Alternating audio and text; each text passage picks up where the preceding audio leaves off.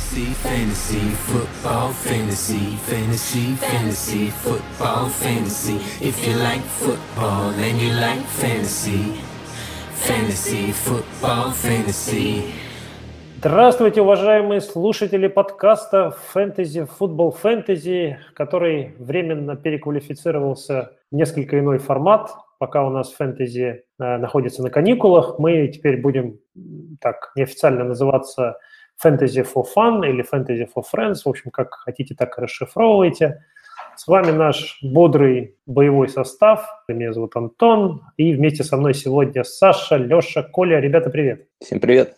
Шалом. Так и здравствуйте. Ну что, отгремели праздники, Новый год, Рождество, все вроде бы позади, и позади у нас э, wildcard раунд в плей-офф. Э, так или иначе, футбол, несмотря на то, что был достаточно нерезультативным, но мне показалось, что было очень интересно, было достаточно много интриг практически в каждом из э, четырех э, матчей. Ну и давайте пару слов выскажем о своих впечатлениях. Давайте, может быть, начнем с первой игры. Кольц обыграли Texans. Некоторые из нас это... А, нет, не некоторые, все мы, когда мы делали предсказания перед в прошлом выпуске подкаста предсказывали победу Кольц, несмотря на то, что они были андердогом. Ехали в гости к Хьюстону. А, какие впечатления? Кто-то что-то скажет конкретное по этой игре? У кого что-то яркое? Слушай, Антон, хочу поспорить с тобой по поводу хороших впечатлений от раунда Wild Card. Честно тебе могу сказать, что меня игры скорее разочаровали. Ну, то есть из четырех игр была одна отличная, одна неплохая и две просто абсолютно проходные, что Индианаполис Хьюстон, что Балтимор Чарджерс, ну, скучные игры без интриги и не уровня плей-офф, на мой взгляд. Ну, по Индианаполис Хьюстон, по Индианаполис Хьюстон я готов с тобой, наверное, согласиться, что она была не столь интересной. Хотя, э, опять же, мне понравилось, как играли Кольц, я за ними следил. И не, ну Кольц играли прилично, но что, какой это плей когда команда забивает 21 очко за первую половину, потом спокойно сушит матч, доводит его уверенно до победы. Да там после первой просто половины, как даже после первой четверти уже было понятно, что у Хопкинс какой-то не такой, что-то Хьюстона ничего не получается в нападении, и мне кажется, что там под Нет, конец... парни, вы все в э, предыдущем подкасте да. верно рассказали, просто сильные стороны Индианаполиса иде... идеально легли э, на слабые стороны Хьюстона, и сильный O-line Инди компенсировал сильный defensive line Хьюстона и не дал Уотту с компанией порезвиться с одной стороны, а с другой стороны слабое секондари Хьюстона просто не могло прикрыть все пасовые цели Лака, и поэтому Лак разорвал, разорвал Хьюстон, и команда уверенно идет дальше. Ну, там не только, там еще Мэг еще, по-моему, супер матч выдал, там больше 100 ярдов набегал, наносил. Там, там все работало почти у Инди. Да. Там, вот да. этот центр у них, который Куэнтин, вообще монстр, конечно. Он так двигал, как бы все, как бы для Мэка, как бы что. Там И... а, я, обе, обе линии Индианаполиса доминировали, что в нападении, что в защите. Вотсон всю игру а, выживал просто за своей дырявую лайн. И Лак тоже себя чувствовал очень уверенно. Я, я думаю, можно эту игру особо не обсуждать. Ну хорошо, по Chargers с Ravens э, поначалу мне казалось, что вот э, то, что я предсказывал, что Chargers победит, и вот все так оно и будет. А вот под конец, когда Ламар вроде бы чего-то начало у него получаться, и он даже начал что-то там бросать точно, забрежила какая-то надежда для болельщиков Балтимора, я думаю. Но в итоге перехват все это дело похоронил, и игра так закончилась, как и должна, наверное, была закончиться. Чуть-чуть подправлю тебя, не перехват, а fumble. А, fumble, извини, да. Ламара, и на самом деле такого рода fumble ы у него случаются часто. Это вот в нашем чатике мы уже третий день гремят, гремят разборки по поводу Ламара. Здесь просто все достаточно просто. У Ламара своеобразная техника броска, и он э, бросок начинает от бедра, держит руку очень низко. И это очень удобно для пасрашеров, потому что им просто э, выбивать мяч, потому что когда квотербек начинает бросать снизу, до, до мяча проще добираться. И таких, э, таких fumble ов у Ламара уже был не один в этом году. Но это в частности, на самом деле. А по мне игра тоже была... Ну, мы смотрели вот в три четверти из ведущих этого подкаста смотрели этот матч живую в воскресенье в Лига Паб. Ну, игра была откровенно скучная. И то, что Балтимор сподобился на какие-то очки, которые были набраны Ламаром и компанией в четвертой четверти, на мой взгляд, это просто исключительно то, что Чарджерс и абсолютно. И... Чар, то, то, хочешь сказать, что Чарджерс убрали ногу с педали? Да, они, они, они перестали давить защите, выключили нападение, но просто они просто тупо расслабились чуть раньше. Балтимор почувствовал слабину, но все равно не хватило. Все равно было полное ощущение, что Балти... Чарджерс эту игру очень уверенно контролирует. Ну, тут... Ты знаешь, извини, Леш, э, я хотел просто сказать, что мне было еще любопытно смотреть не только на саму игру, э, сколько еще на выражение лиц на бровке, когда постоянно режиссеры трансляции показывали лицо Флака и лицо э, Харба и вообще... Лицо Ламара. Лицо Ламара, да, что там у них происходит, как они между собой переговариваются. Потом мне показалось, что Флака то стоит в шлеме, то сидит в шапочке на скамейке, то снова в шлеме стоит. В общем, вот это вот вся катавасия, и там, я знаю, э, болельщики что-то скандировали, что они требовали Флака и будили на Ламара, но, в общем, их там успокоили, так Флак в итоге не вышел на поле, и, скорее всего, уже и не выйдет в, в форме Рейвенс, э, да? Ну, Харба это сказал же, что все, как бы, Коттер – это Ламар, и дальше, дальше они будут двигаться с ним, но, правда, тоже нужно было видеть его лицо, когда он это говорил. Совсем, по-моему, счастливым он в этот момент не был. По этой игре хотел ответить, отметить самую главную вещь. То, что мы говорили в прошлом подкасте, что Chargers действительно сделали аджастменты по сравнению с прошлой игрой. А, Причем очень интересно, они всю игру играли в 7 дебеков. А, казалось бы, если ты хочешь остановить вынос, да, так вот, что ты будешь делать? Ты будешь, наоборот, больших парней выпускать на поле, да, чтобы они э, не давали выносить. А вот Газ Брэдли просто какой-то гениальный геймплан сделал на эту игру. Играл в 7 дебеков. Они, во-первых, Ламар просто на пасовых комбинациях не понимал, что происходит и что ему делать, потому что он такого никогда не видел.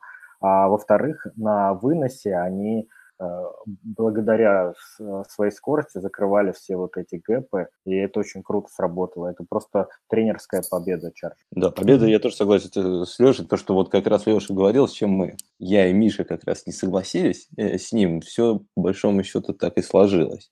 Единственное, что я немножко не соглашусь с Колей, что как бы именно Чарджерс, как бы, да, я считаю, что все-таки э, по ходу матча Балтимор тоже сделал небольшие аджастменты, и они лучше начали все-таки э, и давить, потому что я смотрел тоже разбор этого матча, показывает, что тот же Риверс очень классно разбирался с э, давлением, которое вот было в предыдущих матчах, которые Defensive Line оказывал на него. Он очень хорошо работал с ним. Но по ходу матча Балтимор все равно как бы нащупал кое-какие слабые места, потому что все-таки ну, защита у них хорошая. И ну, Ламаром, ну, здесь, я думаю, если кому интересно, можно у нас в чате просто набрать там от Нехочуха и написать что-то про Ламара. Если вам интересно, он вам расскажет все лучше, чем мы, я думаю, как бы. Ну, хорошо, переходим к NFC. Сиэтл, э, Даллас. Тут бы Сашу нашего Дему послушать его переживания на этот счет. А, когда матч закончился, я уже был, ну, уже так в уме представлял себе Даллас, приехавший в гости к, к Новому Орлеану, думал, как мы с ними играть будем. Но о том, что произойдет дальше, мы еще пару слов скажем. А вот по этому матчу интрига была, была интрига, и он, по-моему, один... Да, он, он самый результативный, получается, у нас по количеству очков, 24-22. Ну и самое интересное, наверное, и самое зрелищное было из всех игр. Ну, я не считаю, если не считать драматическую концовку в, в Чикаго, Филадельфии, мне этот матч понравился, в принципе. И, и того, что вот я ожидал, что Зик как бы окажется сильнее всего комитета, и то, что защита Далласа сможет его остановить, а вот э, защита Сиэтла не, может, не сможет справиться с Зиком. В принципе, так оказалось. Плюс еще, конечно же, Прескот, конечно. Прескот провел феноменальную игру и, и ногами, и, и бросал хорошо. Поэтому я считаю, что Даллас закономерно все-таки победил в этом матче и поедет в Лос-Анджелес. Тут, мне кажется, тоже была такая тренерская победа Далласа, потому что тренеры Сиэтла выступили, тренерский штаб, и в первую очередь тренер нападения Сиэтла Шоттенхаймер выступил очень слабо. Они всю игру играли очень предсказуемо, два выноса, пас, при том, что вынос не шел совсем – а на пасе Рассел был просто великолепен, Болдвин, Локет э, ловили сумасшедшие, делали кетчи.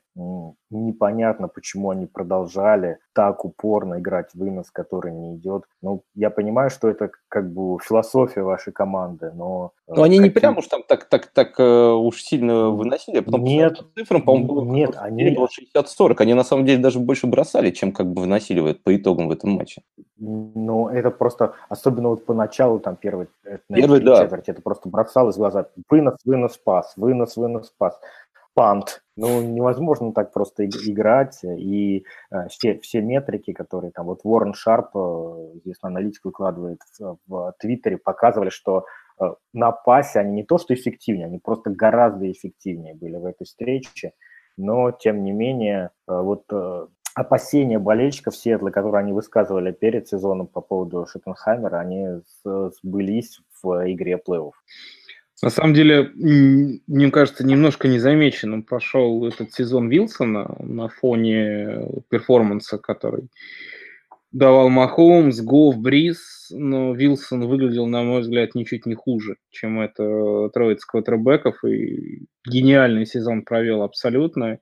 И я согласен с Лешей, что тренерский штаб Сиэтла в этой игре не то, что не помогал своему квотербеку, своему, своему нападению, а наоборот построил геймплан, который максимально не подходил команде, потому что как раз defensive line Далласа – это, наверное, один из сильнейших юнитов, и именно в первую очередь защита от выноса. У них одна из лучших в лиге против Далласа, особенно в гостях, выносить фактически невозможно – Сиэтл ничего, кроме э, выноса по центру, по сути, предложить не мог. Почему-то отдать мяч в руки Расселу, довериться ему, команда догадалась только в четвертой четверти сделать, когда уже в целом было поздно.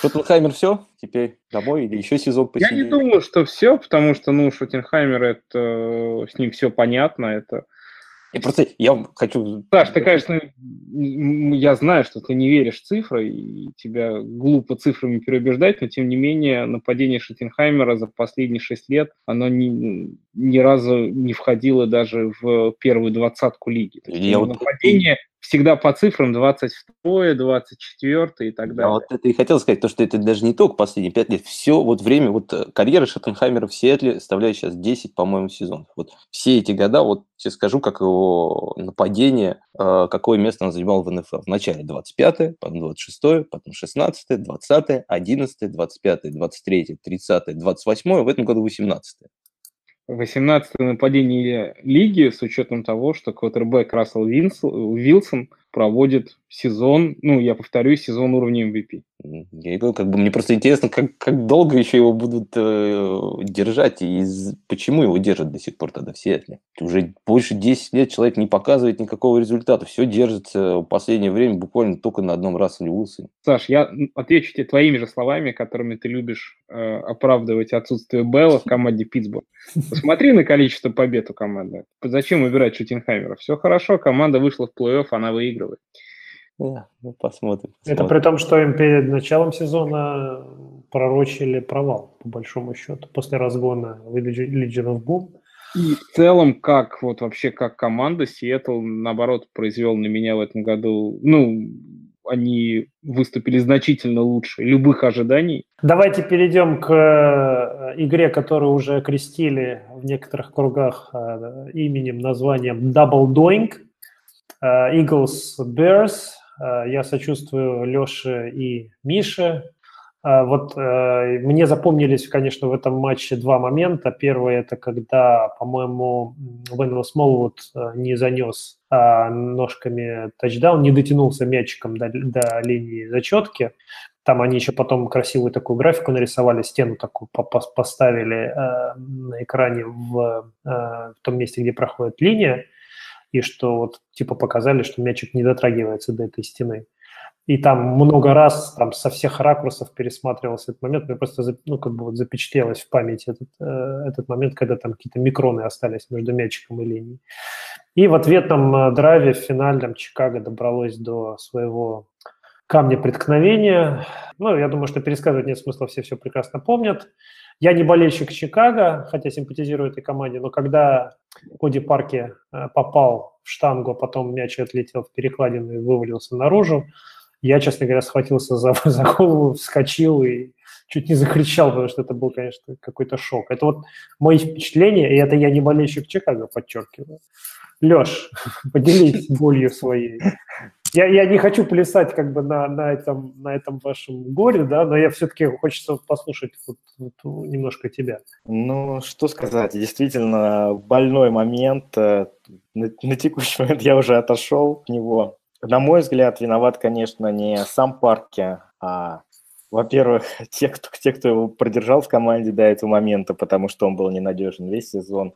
А во-вторых, нападение Чикаго, которое не могло воспользоваться двумя перехватами, которые сделал Фолс, потому что это было а, 2-0 по терноверам в пользу Чикаго, и тем не менее вот игра была близкая такая до самого конца, это просто не, дол- не должно быть. Но тут тоже, вот как и в других встречах, вот я всегда говорил, что в плей-офф очень много решает коучинг, и тут он тоже зарешал. В защите очень-очень круто отработал Шварц, э, абсолютно выключили Коэна. Вот эти вот днищенские дебеки, которые у них играют, смотрелись э, очень неплохо. И, ну, и, и, и в нападении нашего пасраша не было видно абсолютно, потому что Фоус избавлялся от мяча очень быстро. 70% бросков э, у него занимало меньше двух с половиной секунд.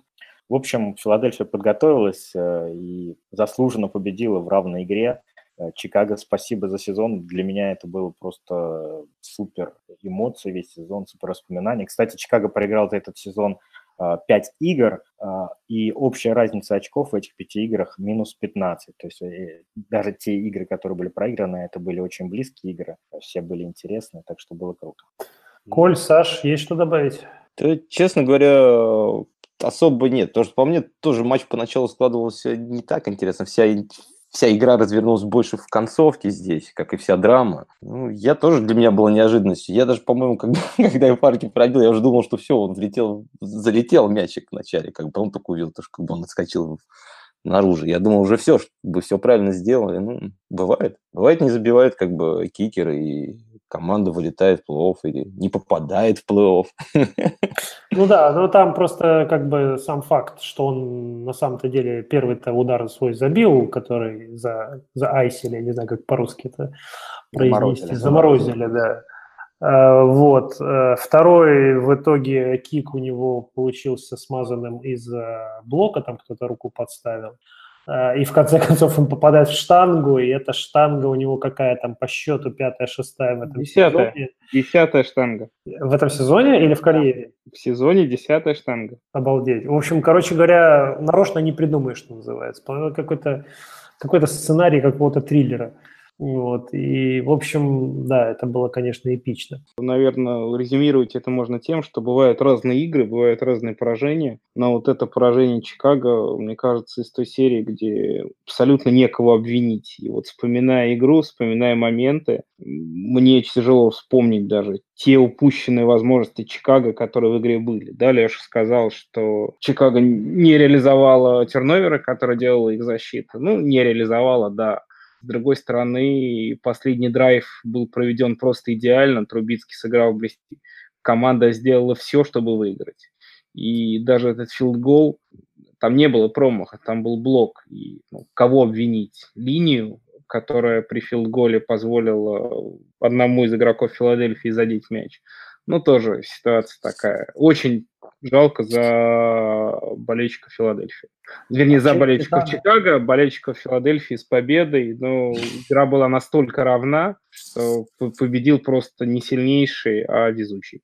А я еще добавлю, что благодаря этой игре мы стали чуть uh, лучше разбираться в правилах НФЛ, потому что мы увидели уникальную ситуацию, yeah. когда fumble был подобран судьей. Yeah.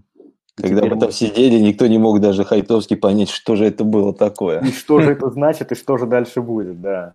Но вот оказалось, что в правилах прописано, э, что если fumble, fumble никем не подобран, то судьи не могут э, изменить свое первоначальное решение, а первоначальное решение было incomplete. Да, в общем, э, продвигается Филадельфия дальше, попадают на Saints, Chargers с Патриотами, Даллас с Рэмс и Индианаполис с Канзасом.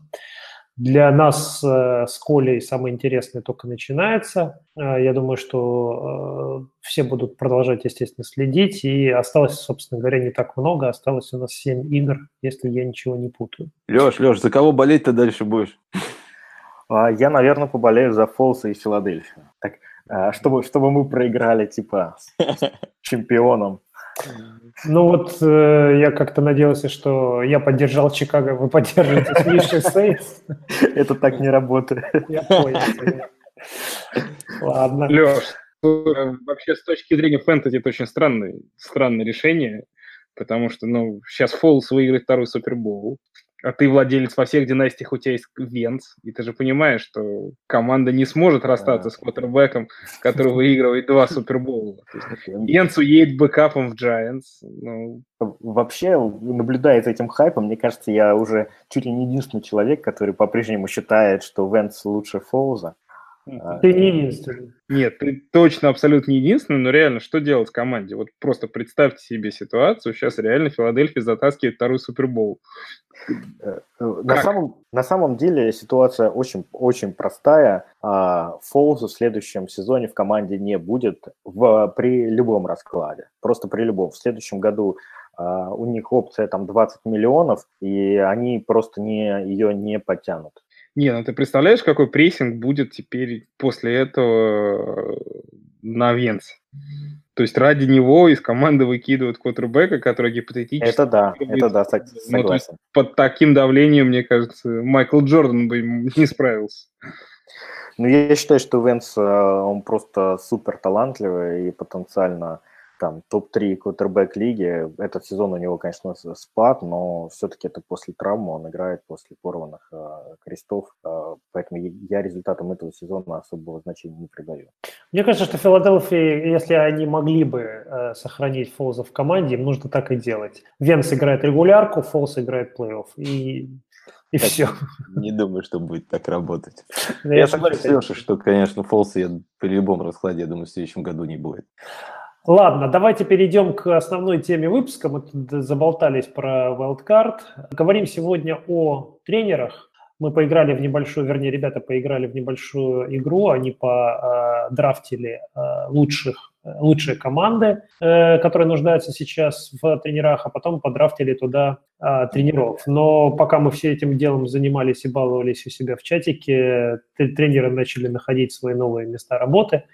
В итоге просто это дело мы немножечко пообсуждаем, может быть, где-то поспорим и, в общем, приступим. Но прежде чем э, говорить о том, кто куда попал в итоге и где еще есть свободные вакансии, поговорим о том, как, какие команды из э, тех 3, 6, 8 команд, которые у нас оказались без тренеров, какие из них были наиболее лакомыми кусочками для э, кандидатов.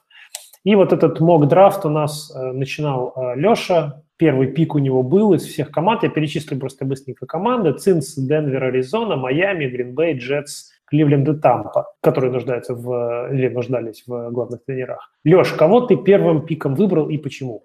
Ну, мне кажется, однозначно самое-самое э, лакомое место для главного тренера – это, конечно, Кливленд. Э, очевидно, что Мейфилд – это франчайз-квотербек, который очень высокими скиллами обладает – но помимо этого вокруг него уже куча молодого таланта на других позициях. У Кливленда куча, ну не куча, ну э, хорошие ресурсы на ближайшем драфте. Э, у Кливленда хороший генеральный менеджер, который, как показал предыдущий драфт, и его действия на рынке свободных агентов хорошо ресурсами распоряжается. То есть единственный минус Кливленда – это, конечно, владелец. Немножко безумный, но идет, что, что э, любой человек, оказавшийся в Кливленде, практически э, гарантирует себе как минимум средний результат, на мой взгляд. Саш, у тебя был второй пик, что скажешь? Я вторым выбрал Тампу, потому что это команда, у которой, в принципе, есть э, квотер, с которым можно работать, есть э, оружие для этого квотера, с которым можно работать, есть хорошие дела. В принципе, все есть, все составляющие есть для того, чтобы сделать шаг вперед, который Тампе уже давно перед сезоном пророчит, что они должны вот сделать шаг вперед. Поэтому, мне кажется, потенциально это место достаточно интересное для работы. Только, пожалуй, может быть, если мы берем общий ростер, да, то Кливленд единственный, у кого он лучше, чем у Тампы. Но мне, мне, мне кажется, что вот самая вещь смущающая в Бакс – это их квотербек Джеймс Винстон. А, Все-таки он э, себя пока показывает не очень надежным квотербеком. То есть, безусловно, как, э, как человек, отдающий передачи, он очень талантливый, обладает хорошей рукой, но именно как надежный квотербек, который может вести за собой команду, который не делает турноверов, это, это, это, это не про него. И одним из и, и условия как раз генерального менеджера Джейсона Ли, Ли, Лича было, было в том, что новый тренер должен обязательно закоммититься на Джеймса Уинстона, что он будет играть с ним и строить команду вокруг него. Ну, Бейкер тоже, по-моему, не самый надежный квотер по, по этому сезону. Я помню, некоторые матчи там... Надежнее все-таки, чем... Ну, ну, ну я помню, некоторые матчи там были просто феерические. Я помню, с Хьюстоном, ну, это прям вообще там у него сколько было, 4-5 перехватов. Ну, ну послушай, ну, Уинстона да, бенчили в пользу бороды. Цифр по Бейкеру. У Бейкера в этом году 8 перехватов, из которых 6 в матчах с Хьюстоном и Балтимором. Это те игры, где Кливленд достаточно много и быстро начал проигрывать. Просто команде необходимо было отыгрываться, поэтому это такие игры. Уинстона во второй половине сезона, когда он заиграл, когда он заиграл, он начал, э, его начали ставить, он тоже начал показывал, в этом сезоне достаточно хорошие цифры, он не так много терял мяч в этом сезоне, особенно говорю, концовку сезона, когда на, на него начали опять делать ставку. Я, нет, я согласен, что Уинстон это очень спорная кандидатура, но, опять же, у, в лиге не так много квотеров, э, даже уровня Уинстона, я считаю. С Уинстоном можно работать. Это квотер, который сможет э, сделать команду лучше или помочь. По крайней мере, у них еще не надо забывать, что ростер впереди у него там его ресиверы и тайтенды достаточно хорошие, как бы там ну, в любом случае, набрался. Саш, такое неожиданно. Для меня то пик неожиданный, учитывая, что еще у нас не выбрана одна желто-зеленая команда. Вот Нет, я, бы, я бы, если бы я голосовал, я бы ее вторым номером взял. А я вот, э, знаешь, почему я ее не поставил второй? И мы же, я просто на это смотрел как бы с точки зрения тренера. Если бы я был главным тренером, я бы не хотел идти в Гринбей. Я бы не хотел работать с Эроном Роджерсом. Коль, если бы у тебя был второй пик, а не третий, ты бы выбрал Гринбей раньше Тампы или позже? Ну, безусловно, я бы выбрал Гринбей раньше Тампы, потому что, опять же, мы же оцениваем ситуацию с обоих сторон мяча. И Гринбей достаточно неплохо в этом году выглядел. Ну, про игру в атаке Гринбей, я думаю, обсуждать э, сейчас обсуждать игру в атаке Гринбея смысла никакого нет. Сезон был очень странный, но с точки зрения таланта здесь все понятно. А вот меня порадовала в этом году защита Гринбея. Они последние два сезона достаточно много ресурсов вкладывали и драфт капитал именно в оборону. Взяли в этом году двух коннорбеков неплохих в первом и втором раунде, которые здорово выглядели первую половину сезона. Гринбея много таланта. И с учетом еще талант в обороне плюс Аарон Роджерс, ну, конечно, я уверен, что 9 тренеров из 10 выберут Гринбей. Э, я бы еще отметил, что у Пекерс э, очень будет много места под э, кепкой зарплатной. И в следующем, в этом, в 2019 году у них два пика первого раунда, что тоже э, неплохо. Еще помимо непростого характера Роджерса из минусов, это то, что в плане управления командой, насколько я понимаю, а, все довольно сложно, и там двое и трое власти, которые, наверное, немножко команде мешает выбрать какое-то единое направление развития. Ну вот, Леш, раз уж ты заговорил про Гринбей, давай поведай, кого ты выбрал под четвертым пиком. Э, я вот выбрал под четвертым пиком Джетса. Я, кстати, их выбрал бы над Тампа Бэй тоже. Э, тут все, все довольно э, просто.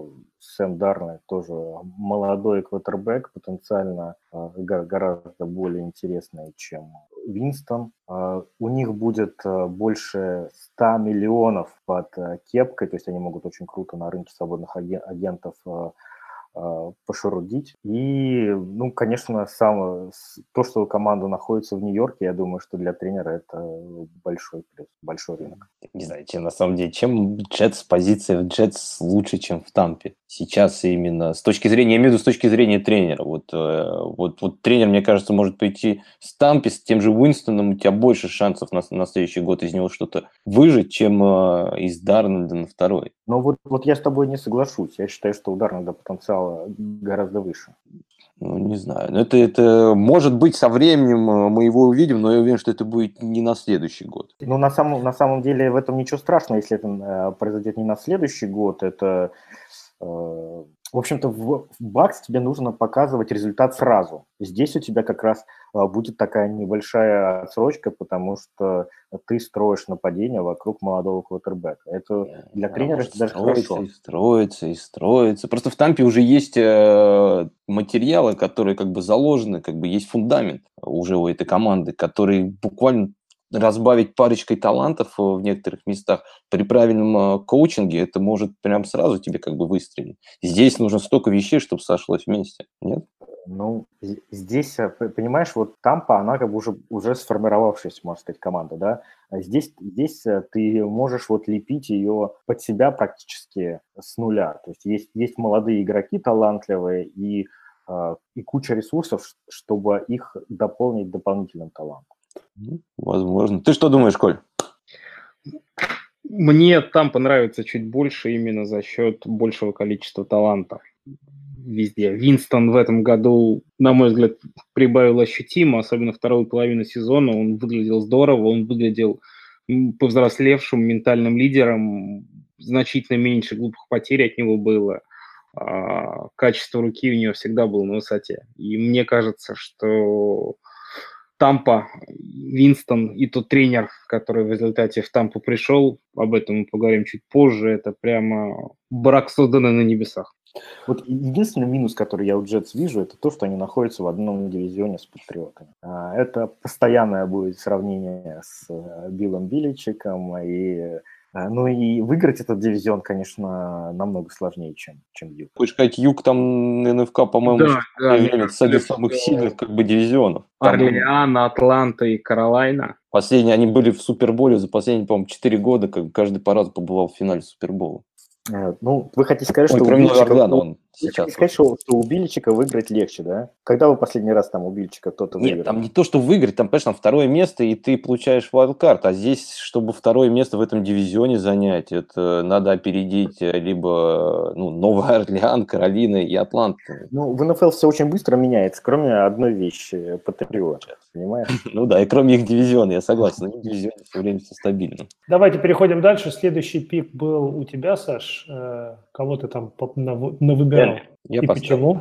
Денвер, потому что он более-менее определяет, э, ну, мне кажется, под некоторые тенденции нынешние подходит, то, что у них хорошие есть э, рашеры, они, у них неплохие линии, а дальше уже, конечно, нужно будет с кем-то... А, ну и хорошие, хорошие раннеры.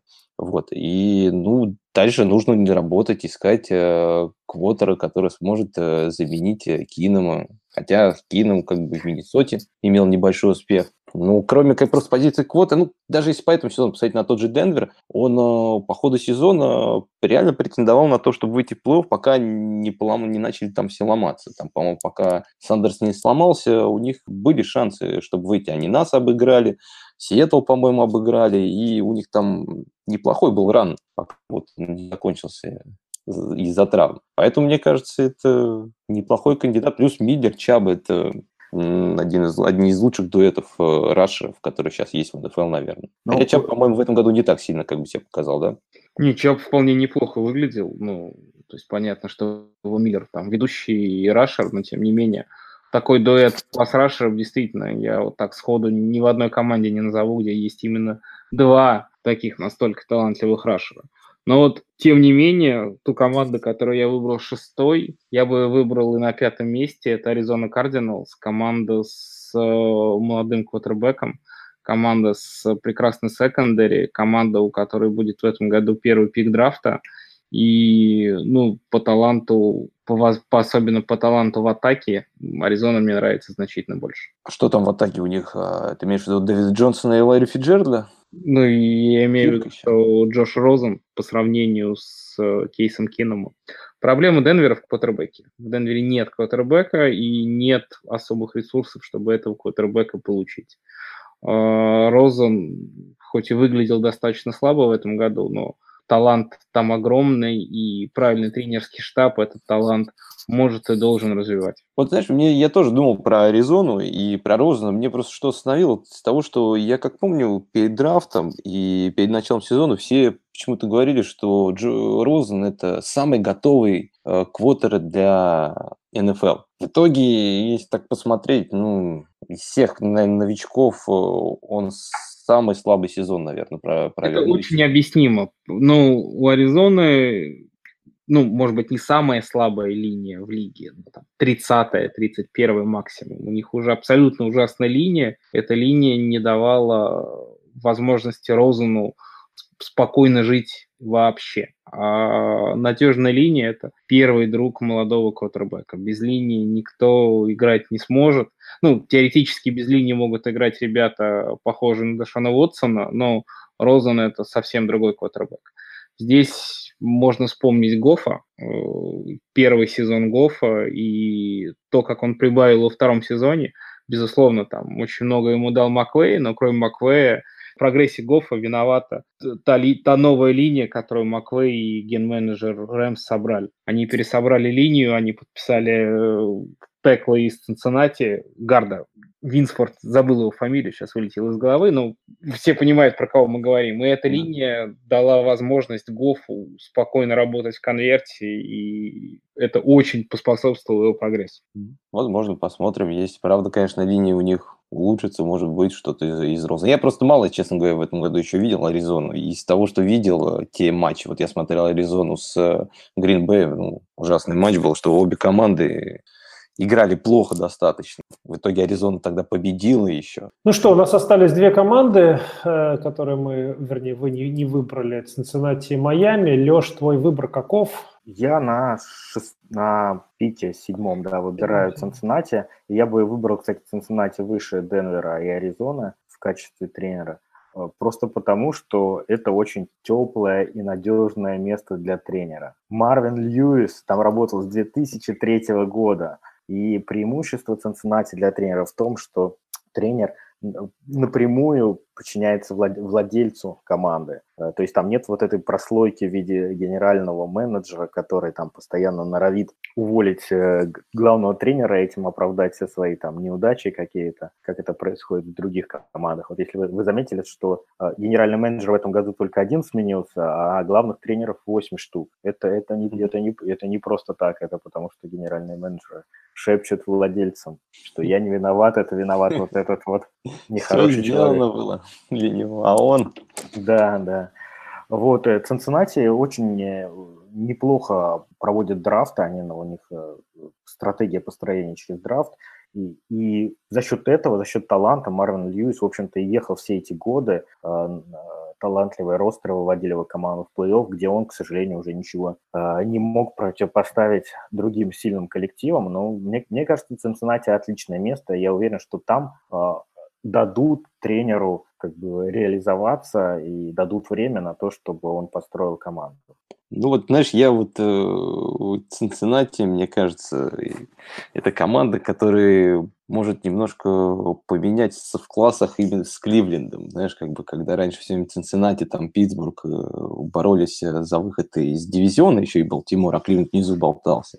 Я боюсь, что в нашем дивизионе в будущем Цинциннати может занять место Кливленда, потому что, ну, Кливленда есть свой квотер, который достаточно долго, скорее всего, там будет. Это Мейфилд. Ламар, ну, я знаю, что вам он не очень нравится. Мне просто... Я верю в Ламара как в квотера, поэтому уже две команды как бы с франчайз-квотерами. Плюс Питтсбург, который я верю, что будет всегда доминировать на севере. Поэтому я в Цинце, честно говоря, не так сильно верю. В основном... Север помнит?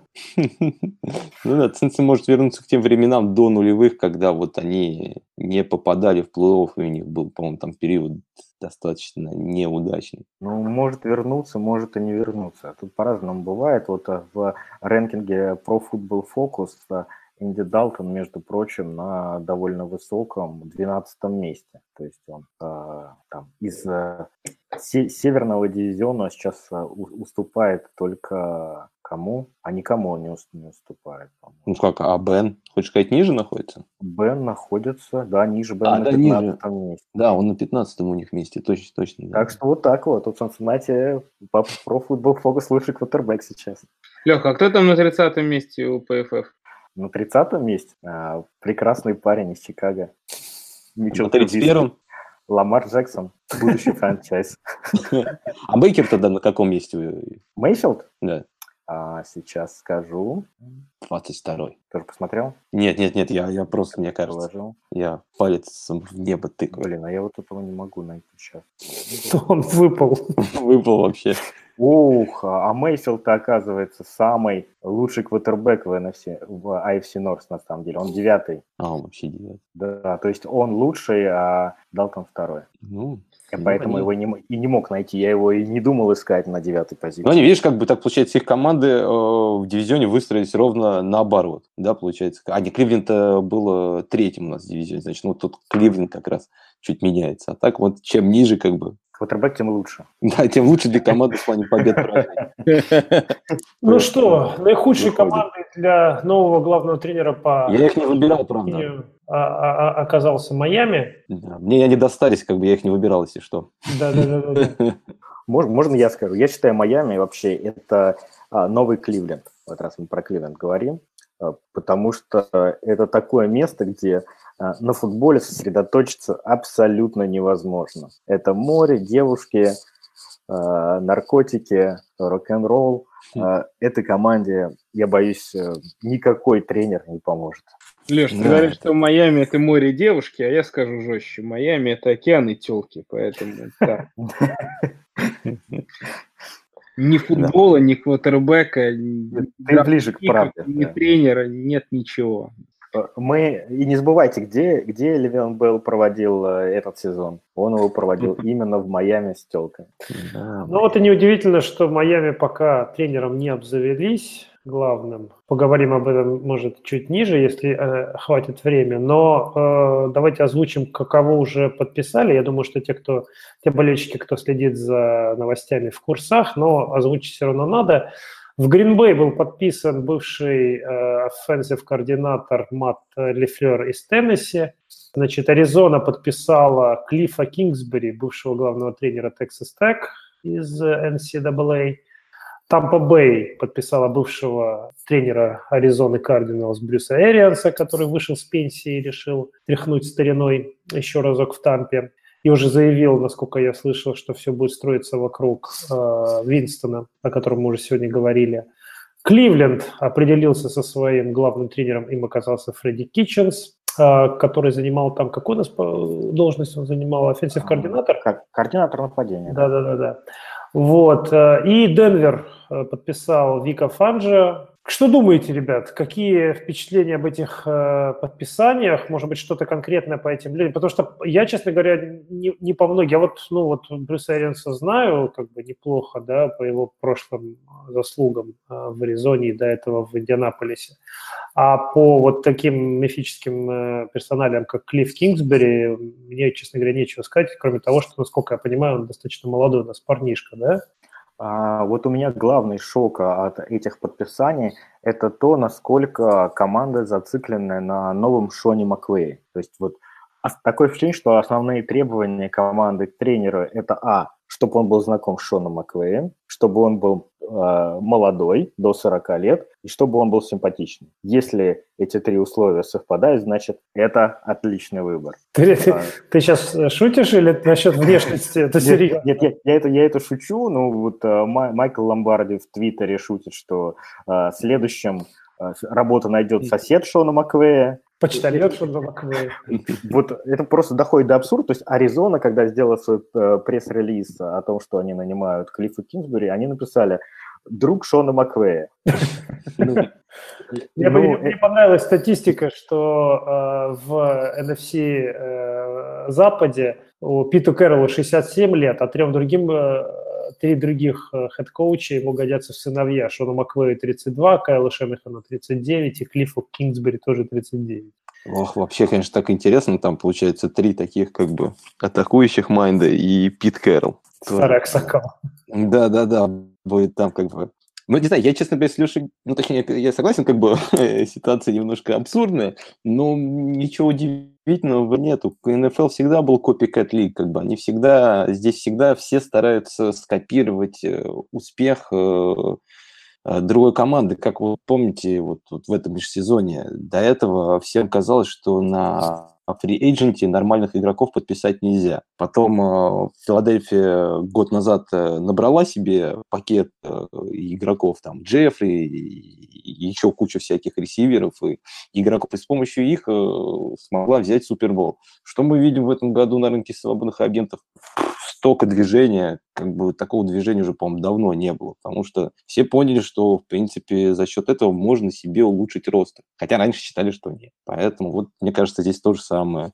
У молодого тренера получается уже не первый год, значит, нам тоже нужно так попробовать. За этим как бы будущее. Ну, я вот вижу, поэтому немножко это не удивляет. Просто смотри, вот эти два назначения, Лефевр в Гринбей и Кинсбури в Аризоне, они, на мой взгляд, э, просто сверхрискованные. Ну, Кинсбури а, особенно, у... мне даже больше кажется, еще, честно, да, хотя оба, на самом деле. У, у обоих опыта он минимален, да, то есть Кинсбури в НФЛ вообще не работал, Лефевр работал координатором нападения один сезон в Теннессе, при этом эффективность нападения Теннесси, она упала по, э, по сравнению с, да, с, тем, да, да. по сравнению с нападением, которое там было у Э, у Муларки. Не намного упал, на самом деле. Там, по-моему... не, не намного, да, но это не было... Э, да, 20 вот, знаешь, как, как, как Маквей пришел после Фишера, да. и там резко Гофа сэкономили результаты. Здесь, ну, даже намека на этого никакого не было. Да, я не. А ты вот, знаешь еще такую забавную фиш, фишку про вот этого, которого Аризона взяла, как его еще раз? Кингсбери. Кингсбери, да. Да, Кингсбери. Он же вообще такая вещь, его Э, уволили. Уволили из Техаса. Он ушел offensive координатором к себе домой в Калифорнию, сказал, что ладно, я поеду лучше дома, как бы буду, ну, зато хоть координатором, но зато дома поработаю. И потом как бы резко ему как бы предложила Аризона э, позицию, и он все-таки на нее согласился. Саш, я добавлю, что ему не только Аризона предложила позицию, ходили слухи, что Макдэниелс в какой-то момент был основным претендентом на пост тренера Гринбея, и как раз Кингсбери Патриоты рассматривали как э, замену Макдэниелсу на должность offensive координатора. То есть это был человек, за которым многие команды в лиге охотились. Про Макдэниелса у меня, кстати, к тебе будет отдельный вопрос. Я хотел просто чуть добавить еще про вот этого Кингсбери, сказать, что вы знаете еще такую интересную вещь, что его главное же главная вещь, почему его беру, взяли, это именно его работа в Texas Tech э, с Махомсом. Считается, что э, вот при нем Махомс так и раскрылся. Но забавный факт, что он 6 лет работал в, Texas Tech и 5 первых лет работал с offensive координатором Э, который как раз э, вместе с ним и работал всю эту карьеру с Махомсом. После того, как этот э, координатор ушел, был прошлый сезон, после которого этого человека уволили. А этот человек, который ушел, он там франшизу какой-то из второго как бы дива там взял и поднял там с низов на, на первое место. Я забыл, как сейчас, по-моему, я, вчера с кошкой это изучали, смотрели. Просто я к тому, что там есть некоторые вещи немного странные для меня, вот, чтобы вот так резко взять и молодого тренера дать такую ответственную позицию, как э, главный тренер э, франшизы НФЛ. У Гильнефлера хотя бы хоть какой-то опыт, мне кажется, есть э, попроще чуть-чуть. Хотя там ему работать в Гринбее это... А вот вам не кажется, что вот немножко генеральные менеджеры стали зациклены вот на схемах нападения? То есть они ищут не лидеры в первую очередь, да, а вот ну, я, конечно, не знаю их лично, я с ними ни разу не разговаривал, я, наверное, даже их интервью, не, не видео не видел, да, что не, не могу сказать, что как, как а, они как коммуникаторы, как они общаются. Но вот есть такое ощущение, что генеральный менеджер ищет именно такого схематика, который будет вот э, крутые какие-то комбинации разыгрывать, а не лидера, который может повести за собой команду. Мне кажется, это на самом деле достаточно логично. Это тот путь, по которому сейчас лига идет. И путь этот понятный, потому что, ну, если поделить главных тренеров на три таких больших куска, то кто, кто вообще главный тренер команды в НФЛ? Это либо гуру нападения, либо гуру атаки, либо какой-то в целом лидер ментальный, да, как Джон Харбо, то есть человек, который не отвечает ни за нападение, ни за атаку, но вот держит, э, контролирует всю команду в целом. И как раз ситуация, когда у тебя главный тренер – это гуру нападения, она, мне кажется, для команды подходит наиболее всего, потому что в случае, если у тебя лидер, э, если у тебя главный тренер гуру защиты, то твои координаторы нападения, в случае, если команда играет хорошо и твоя атака работает хорошо, будут меняться, потому что хороших координаторов нападения, как мы видим вот на протяжении последних лет – они уходят на позицию главного тренера фактически сразу, фактически мгновенно. А смена координатора нападения для квотербека, для атаки команды – это очень болезненный процесс. И всегда хорошо, когда как раз за нападение долго отвечает один и тот же человек в ситуации, когда твой главный тренер не отвечает ни, ни за защиту, ни за нападение, а за команду в целом, эта ситуация усугубляется тем еще, что у тебя, если атака работает хорошо, опять же, у тебя координатор нападения забирает, если у тебя оборона работает хорошо, у тебя чуть меньше вероятности, но забирают координатора защиты. И поэтому, опять же, вот персонал в тренерских все время меняется, это нехорошо. А вот когда у тебя главный тренер условный Маклей, человек, который отвечает за нападение, человеку, которому, по сути, не нужен координатор, координатор атаки, это означает, что только вот рубега безопасности и хорошая игра нападений не повлечет дальше ситуацию, когда твоего координатора забирают. Потому что, Леш, ты же видишь, что происходит с некоторыми игроками, там, ловит звездняк, как был, как бы уезжают там на джетски в Майами кататься на год, как бы там, или Антонио Браун. Поэтому, как бы, ну, хорошо, я, когда смотрите, тренер нет, может именно... Не, я... не именно, я именно хочу сказать, почему именно схематики, как бы, а не мотиваторы больше популярны, потому что, как бы, вот, чтобы не раздувать те же, как бы, лидеров, как бы, легче просто найти какую-нибудь схему и под нее подставлять разные ключи. Я, смотрите, я согласен с тем, что идет упор сейчас на атаку, и это абсолютно понятно почему, да, вот сейчас Коля там отлично объяснил. А, но без каких-то лидерских качеств это тоже не получится. То есть Маквейт, он не только схематик, он, он реально крутой тип, который э, может и замотивировать, и дать пинка волшебного, и все что угодно. Смотри, еще, Леша, я, знаешь, что хотел сказать, что ну, ты же понимаешь, как бы, что, ну, во-первых, мотивация, как бы, ну, как любой тренер, быть хорошим управленцем. А, функции управленца – это планирование, организация, мотивация, контроль. Вот эти вещи, которые, как бы, в принципе, тебе дают возможность управлять любой ситуацией, если ты, как бы, ими, ими следуешь. Да? Поэтому, как ты говоришь, как бы невозможно чисто на одних схемах э, выехать. Если, как бы, ты не сможешь их объяснить и э, заставить других э, своих подопечных им следовать, да, то они будут немного бесполезны. Поэтому здесь, конечно же, нужен все равно э, баланс. Но теоретики сейчас э, мне кажется, больше в цене, как ты говоришь, как чем мотиваторы, больше еще из-за того, что они делают возможность для команды, э, сохранения команды, то, что они могут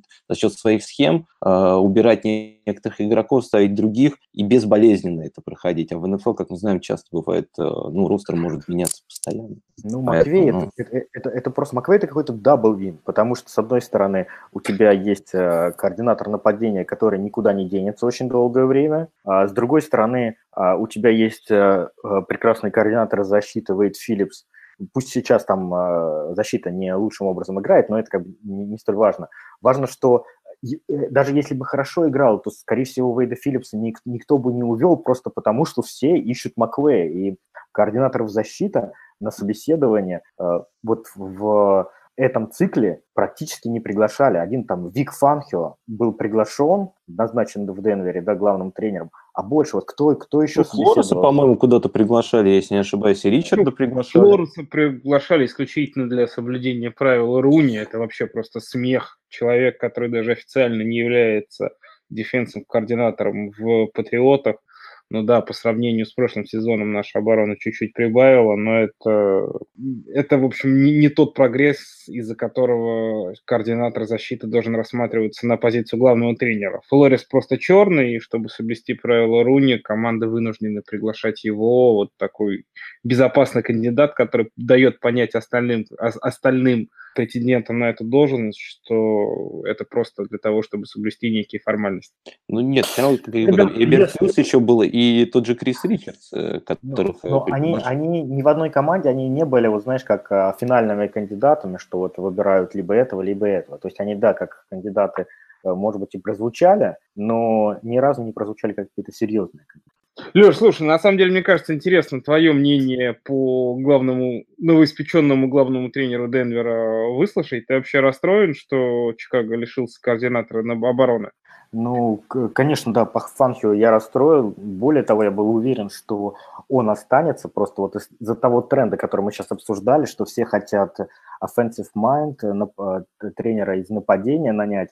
Но вот Денвер – Э, пошел в противоход всей, всей, всей этой тенденции, и, как оказалось, это просто потому, что у них есть чит-код своеобразный в этой ситуации в виде э, Гарри Кубека, который не хочет быть главным тренером. То есть это коорди- хороший координатор нападения, который просто там в силу каких-то своих личных причин не хочет быть главным тренером. То есть они смогли позволить себе увести лучшего координатора защиты на рынке, а и при этом получить хорошего координатора нападения. Он уже, он уже на контракте в Денвере, и поэтому там никаких проблем не было.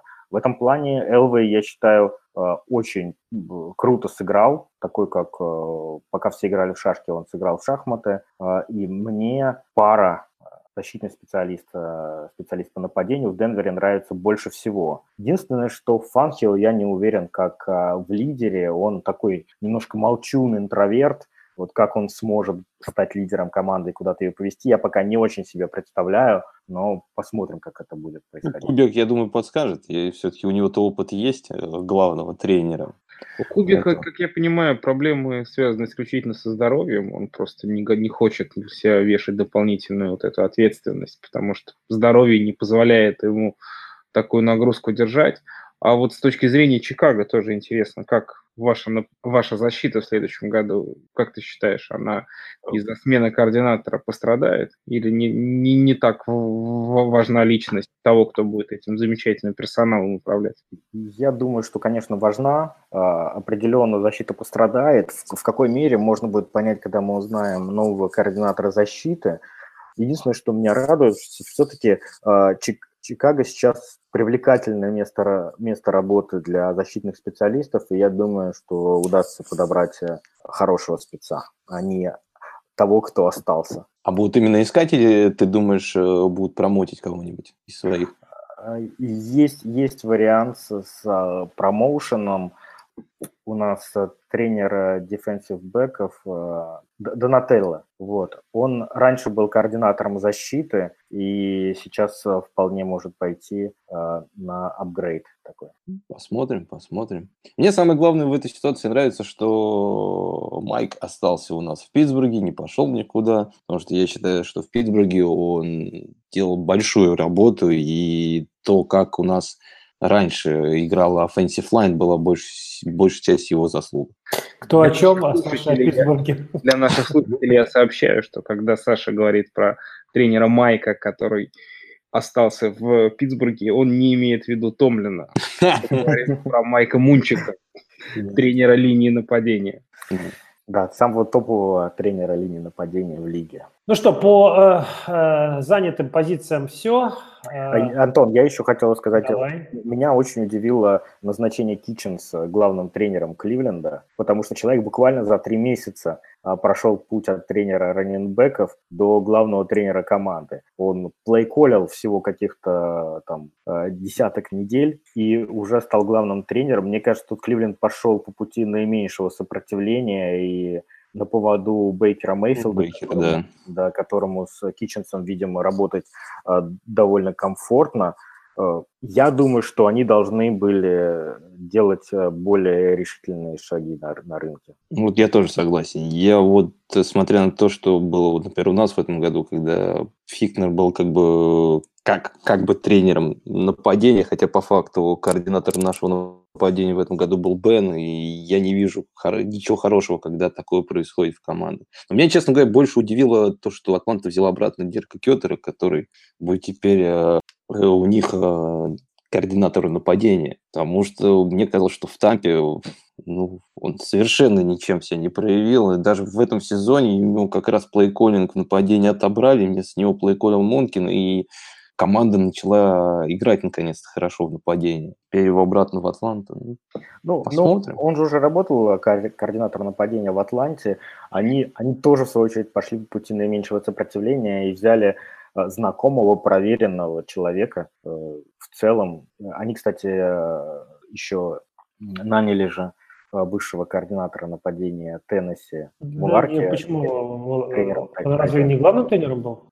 Главный, Ой, главный. глав- главным тренера, да, Теннесси, извините, оговорился, тренером тайтендов, так что, ну, в целом они набрали таких умных, э, прошаренных э, людей, опытных, которые, которые должны помочь. Э, главных на позицию не главных. Ну, вот просто вот это тоже, я считаю, не Ну, ну, вообще, ну, вообще это, это, это, ну, мне кажется, это в НФЛ чаще срабатывает, чем не срабатывает. Вот когда ты бывших главных, когда берешь на более низкие позиции. То есть их же главными назначили за то, что у них что-то получилось, а не получилось у них быть главными. Ну, В общем, рабочая история, как мне кажется. Ну, посмотрим, да. Окей, э, тогда что у нас остается? Три команды, которые у нас остались без тренеров пока что. Нью-Йорк Джетс. Ну и две э, другие команды. Это те две команды, которые в вашем мок-драфте заняли два последних места. Цинциннати и Майами. Что-то никто не, не горит желанием, я смотрю, туда Я вот, бежать. честно говоря, даже каких-то слухов про тренеров Цинциннати и Майами собеседований. Нет, были. Ну, были. понятно, что есть вот этот список сбитых летчиков во главе с Джимом Колдвеллом. Они вот поездили по всем командам, но Нет, в, в, в Цинциннати на самом деле говорят э, про то, что очень большая вероятность, что координатор нападения Канзаса, по-моему, вот этот Эрик, э, Биенами. Да, Би- Биенми, вот э, говорят, что больш- большая вероятность, что он, скорее всего, в итоге будет э, тренером. А вот про Майами, наоборот, там только все вот как бы, э, как вот давно еще там список залили, как бы так ничего нигде не меняется. Воз- Возможно, их кандидаты еще просто играют в плей-офф, и они ждут окончания а, Супербола. А вот Как вариант. Да, и вот я, знаете, про тренеров хотел бы закончить на другой немножко ноте и спросить у Коли один вопрос. Что знает Джош Макдэниелс, что, что, почему он остается еще раз э, в Нью-Ингланде? А Это хороший вопрос. Вот что он такого знает, что ему стоит остаться в Нью-Ингланде? Просто я вот понимаю, команда уже, ну, уже прям, ну, ничего, конечно, не рассыпалась, но сыпется. Брэди уже старый. Нужно бы подумать немножко о будущем. Почему он хочет остаться, опять же, в Нью-Ингланде? Я, я добавлю, что, что такого ему пообещали в прошлом году, что он там остался и не поехал. Ну, во-первых, вы сейчас вот просто сенса- сенсационную новость услышали, что Нью-Ингланд сыпется. Это Нет, ну не сыпется, я имею в виду, что... Ну, нет, ну, Леш, ну я не это имел в виду. Я не это хочу сказать. Но что э, ростер с каждым годом лучше-то, мне кажется, не становится, если посмотреть э, на него. Вот даже состав прошлого года, по крайней мере, нападение, мне кажется, лучше, чем э, вот то, что сейчас осталось. Нет? Саша, у меня есть два варианта ответа для тебя. Я тебе могу простебать или могу ответить серьезно. Если ты хочешь, чтобы я тебя простебал в ответ на заявление о том, что Том Брэди старый, Том Брэди старый, правда? Вот это да. Я могу это сделать. Если говорить серьезно, то, как всегда, нет какой-то одной причины. Причин несколько. Во-первых, Джош Макдэниелс действительно достаточно семейный человек, и он не очень горит желанием уезжать из Бостона. Он уже попробовал себя в роли главного тренера, у него это откровенно не получилось. И примерно понятно, что у него не получилось в Денвере, что там пошло не так, но на эти грабли он наступать еще раз не хочет. И главным тренером он пойдет в другую команду только в случае, если он получит какое-то идеальное предложение для себя. В этом году он видел такое идеальное предложение в одной команде, и это команда Green Bay Packers, и он там был одним из фаворитов, тем не менее Green Bay его не выбрали, и после этого Макдэниелс четко заявил, что он никуда ехать не собирается. Во-вторых, я думаю, что действительно э, он получил определенные гарантии в прошлом году от Крафта с Биличиком о том, что я не уверен, что ему прям вот напрямую пообещали о том, что, чувак, ты точно будешь следующим главным тренером, но, очевидно, какого-то рода договоренности там есть, потому что ничем другим объяснить вот эту прошлогоднюю ситуацию с Индианаполисом я не могу. Поэтому здесь, если бы ему предложили реально контракт в Гринбее, я думаю, Макдэниелс бы уехал. А срываться на какие-то непонятные позиции в неопределившиеся команды, где либо нет квотербека, либо есть квотербек, но проблемы с э, другими линиями, Макдэниелсу просто не нужно и неинтересно.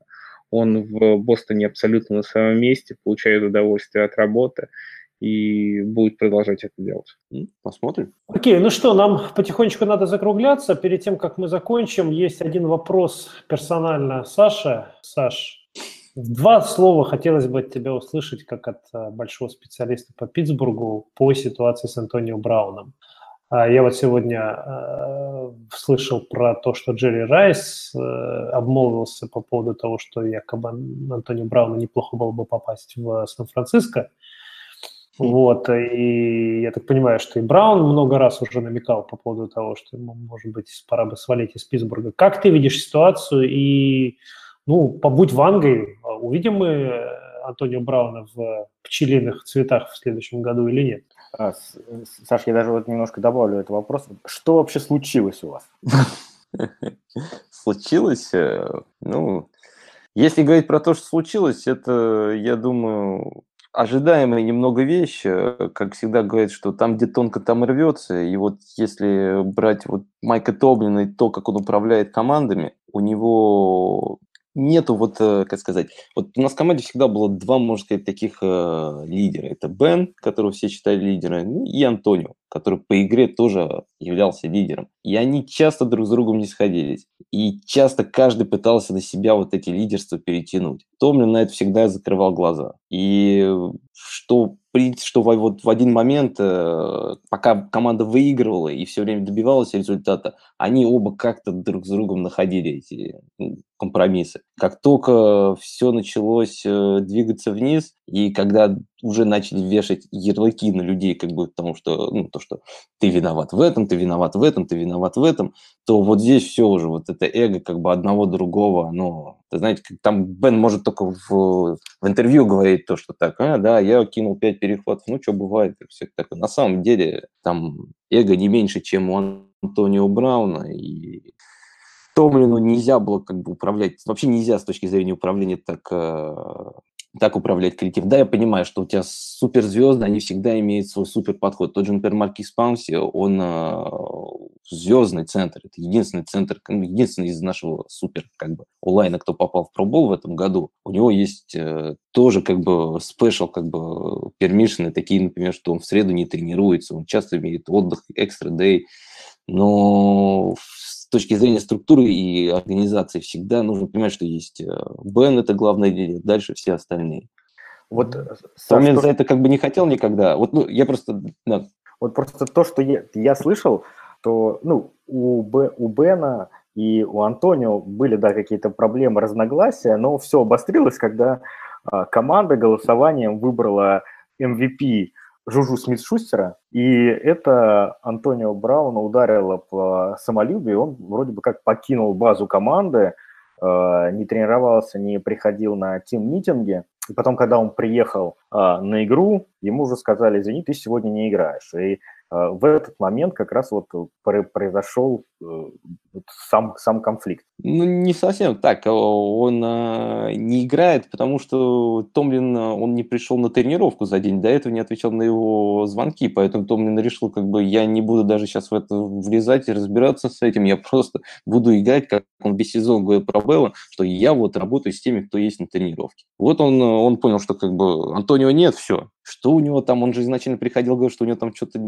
не в порядке там что-то как-то. И он сказал, и потом пропал, и до него Томлин не мог дозвониться, поэтому убрали. Поэтому ну, из-за того, что как бы назначили Жужу, ну, я не думаю, что, может быть, какое-то это тоже повлияло э, решение. Но то, что команда на стороне Бена, э, вот как раз вот этим решением оно показало, то, что она на стороне Бена, это было видно еще и по ходу всего сезона. Ну, вообще, видишь, как бы мы в Питтсбурге сейчас э, не можем без драмы. С Беллом более-менее как бы понятно, что, что его все, не будет.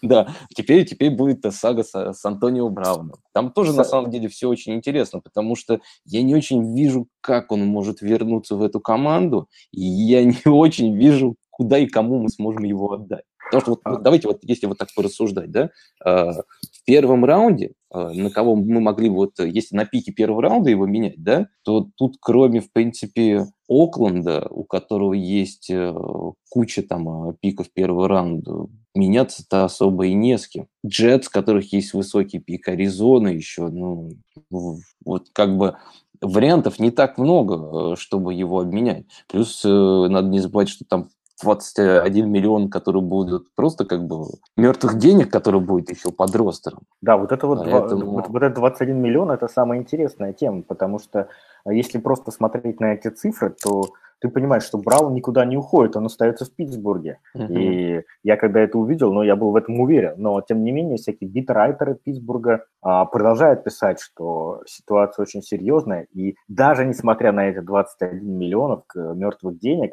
скорее всего, Антонио не будет в следующем сезоне. Да, тут э, еще есть такая вещь, то, что в марте ему должны еще выплатить 2,5 миллиона, там подписной, ну не подписной, а бонус там, а, я точно не помню, там у него очень сложно разбит достаточно контракт, и э, бонусы в марте должны, Питтсбург должен, должен будет выплатить в размере 2,5 миллионов.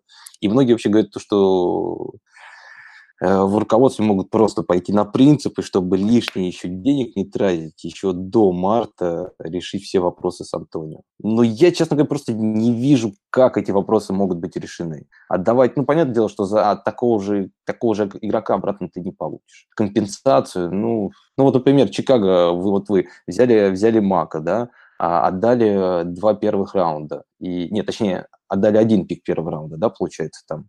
Отда, отдали два пика первых, два первых раунда, и взамен получили второй раунд. А, вы еще, ну да, вы получили просто второй еще раунд. Ну, там, ну, еще, там, там еще мелкие всякие раунды, но я сейчас не буду про них говорить. Но по, ну, по сути это было э, два первых э, на второй и Мэка. Ну да, и вот, вот то, что Чикаго это дало сразу как бы плюс, мы это видим. Ну, что вот получит сейчас э, Окленд за эти пики, мы еще посмотрим. Поэтому, ну, я к тому, что равно... я не думаю, что это будет все равно равноценное что-то. Поэтому, если говорить про пики, то вот Окленд, мне кажется, главный такой момент. Еще есть Джетс, э, а еще Биллс. Вот про Биллс еще почему-то очень много говорят.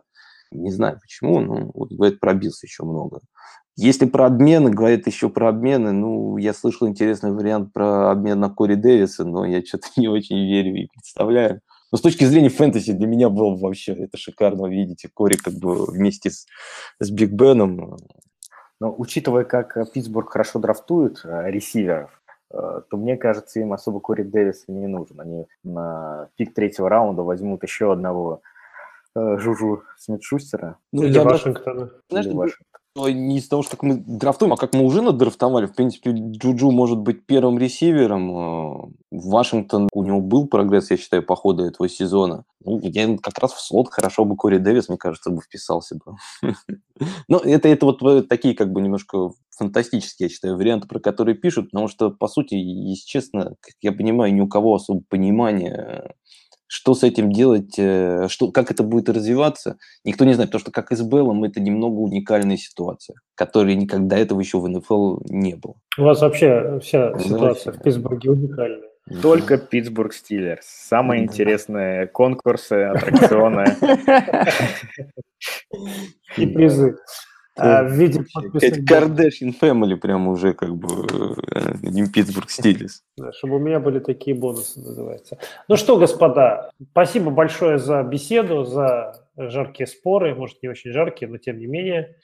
И будем смотреть футбол дальше, будем записывать подкасты дальше, а для того, чтобы мы для вас старались с утроенной силой, Все, что вам нужно, это на нас подписываться, нас патреонить, вот, и высказывать свои, свое мнение в чатике, в Телеграме или э, во всех других местах, где э, это можно сделать, там на, на сайте NFL Rus и так далее.